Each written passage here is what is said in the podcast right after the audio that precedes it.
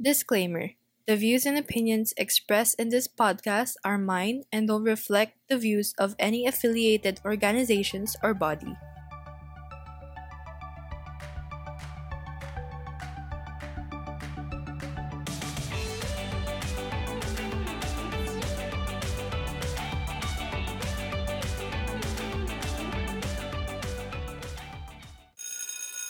Hey guys, welcome back to After Class with Chloe. It's your host, Chloe, and we have a lot of things to discuss today.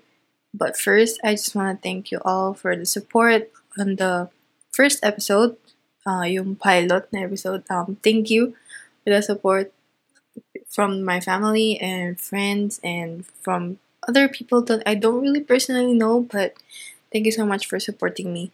And I have a lot of topics for you guys for the next few episodes, and I'm really excited to share it with you guys.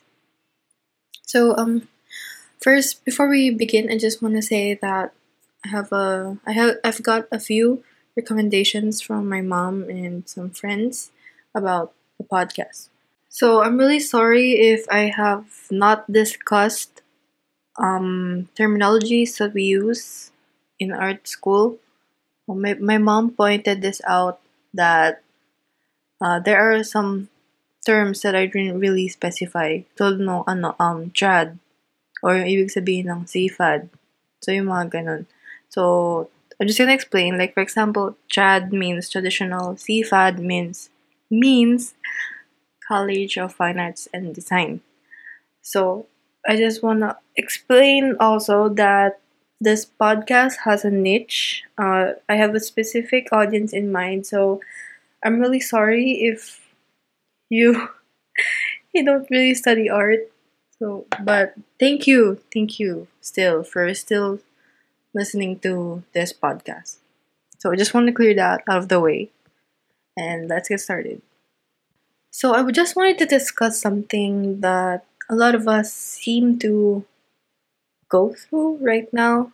Kasi, di ba, given naman na may pandemic tayo as of now, as of the date that I'm recording this, um, yun nga, may pandemic tayo. So, alam mo yung parang days na nawawalan ka ng motivation, gumawa, mag-draw, or even create personal art.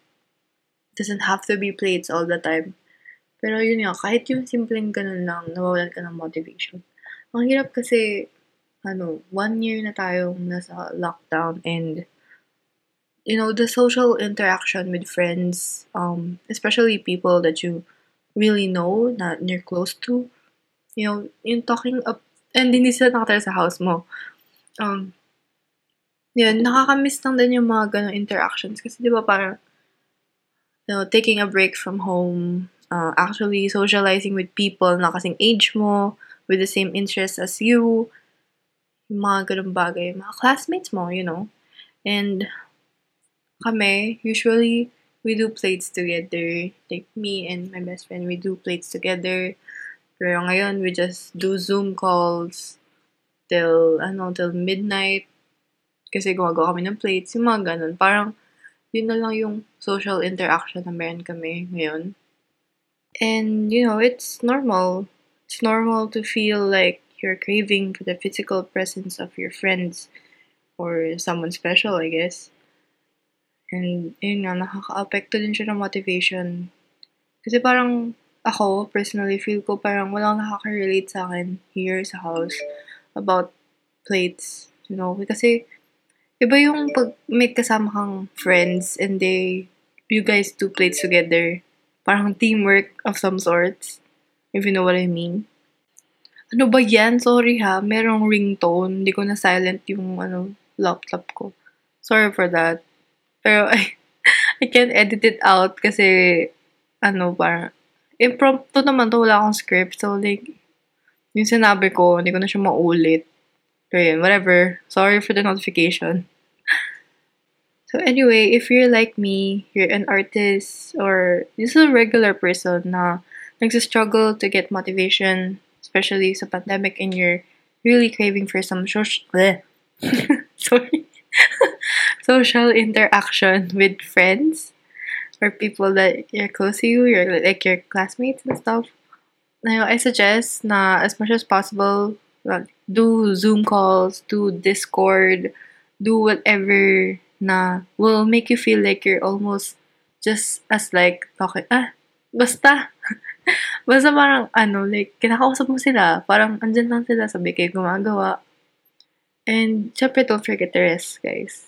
Important yun. Like, gaano ka, kung gaano ka man ka workaholic, or gaano ka busy, just don't forget, take a break. That's important, you know. To do your best, you must rest. Wow! Inspirational. Ayun. And then the next topic that I want to touch about is, ay, tama ba yun? Sige, talk about na lang.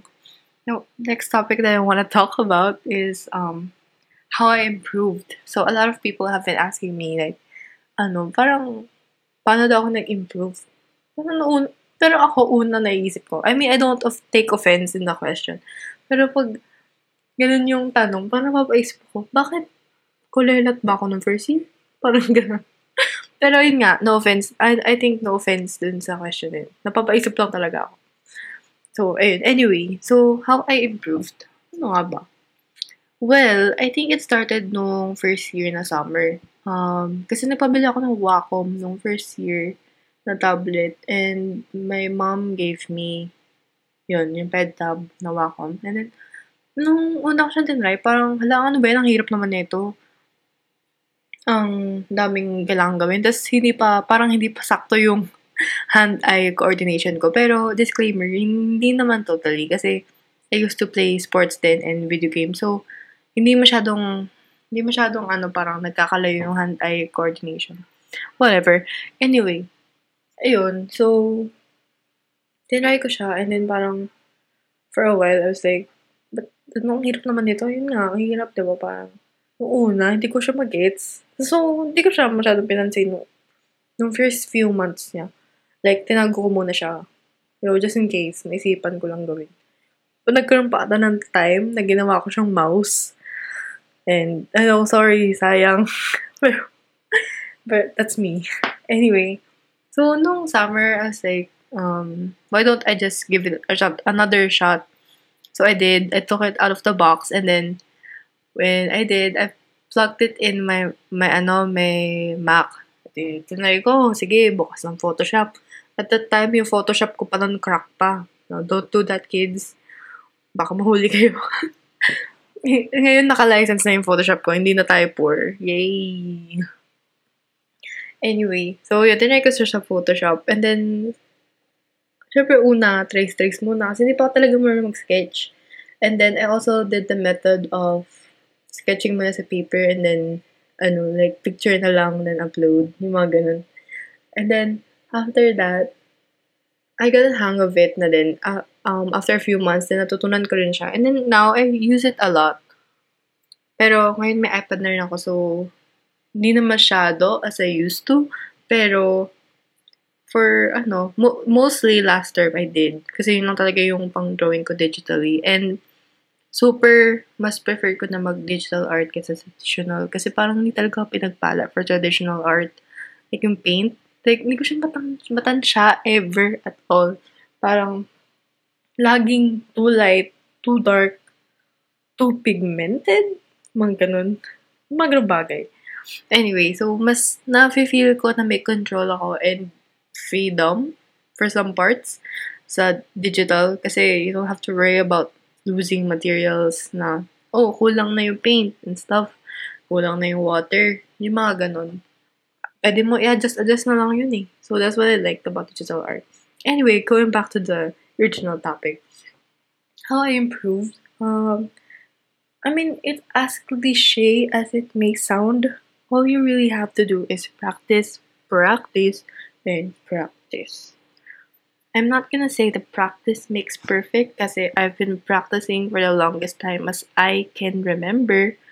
Pero I'm not yet a perfect artist. I mean, maybe I will never, I never will be.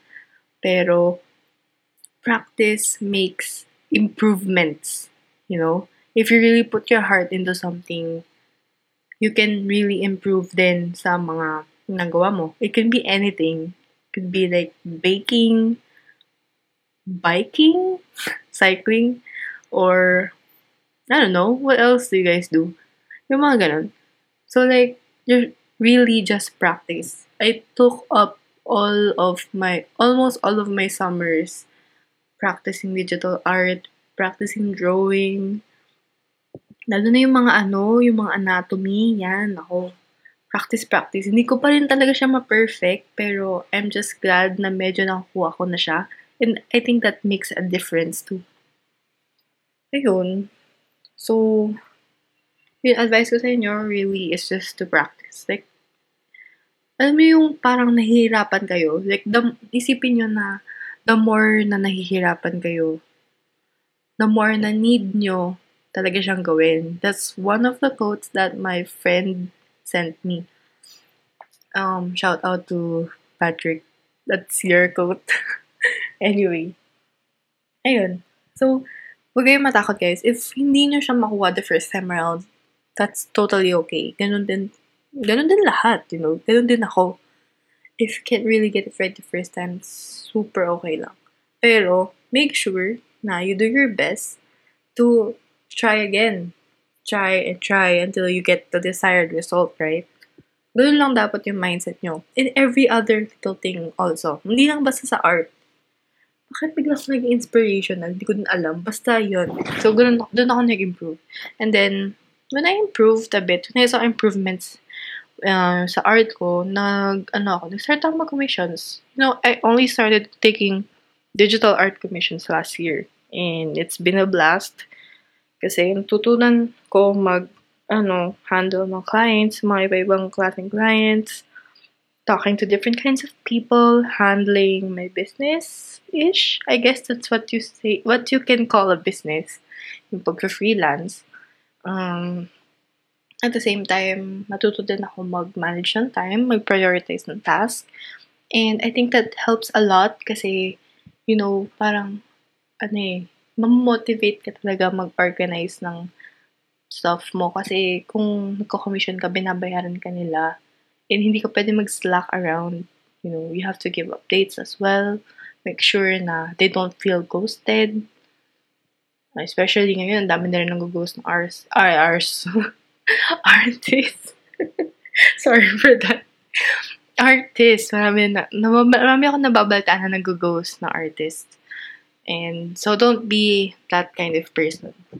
So, as much as possible, taking commissions can be a training ground for you as a freelancer and pwede na rin as a student kasi pwede kayo matuto mag, yun nga, mag-juggle ng task, mag-drawing especially, and handling other business stuff aside from your art. Yeah. So, actually, I actually have a lot of topics left to discuss, for today's episode. Pero, sige, I'll leave it at that. So, again, this, uh, for next episode, you can leave me suggestions. You can give me stuff to talk about. Uh, ask me anything, I guess, not art related, of course. And, of course, our favorite part of, the sec- of this episode is the movie or song recommendation. Um, let's see, ano ba pwede recommend ngayon? Um, siguro for this episode, I recommend a song. And alam niyo ko ng song yun. Siyempre, hindi pa kasi hindi pa sinasabi. Well, the song that I recommend for today is Leave the Door Open by Bruno Mars Anderson dot P uh, P A A K kasi I don't know how to pronounce. And Supersonic ba yun? Basta, yun. Pag type mo naman kay Bruno Mars, okay na yun. Yan, pakinggan nyo. Maganda siya. Maganda siya pang plates. If bet nyo yung vibes ni Bruno Mars, yeah. Totally, totally awesome song. Chef's Kiss. Please listen to it. Stream it.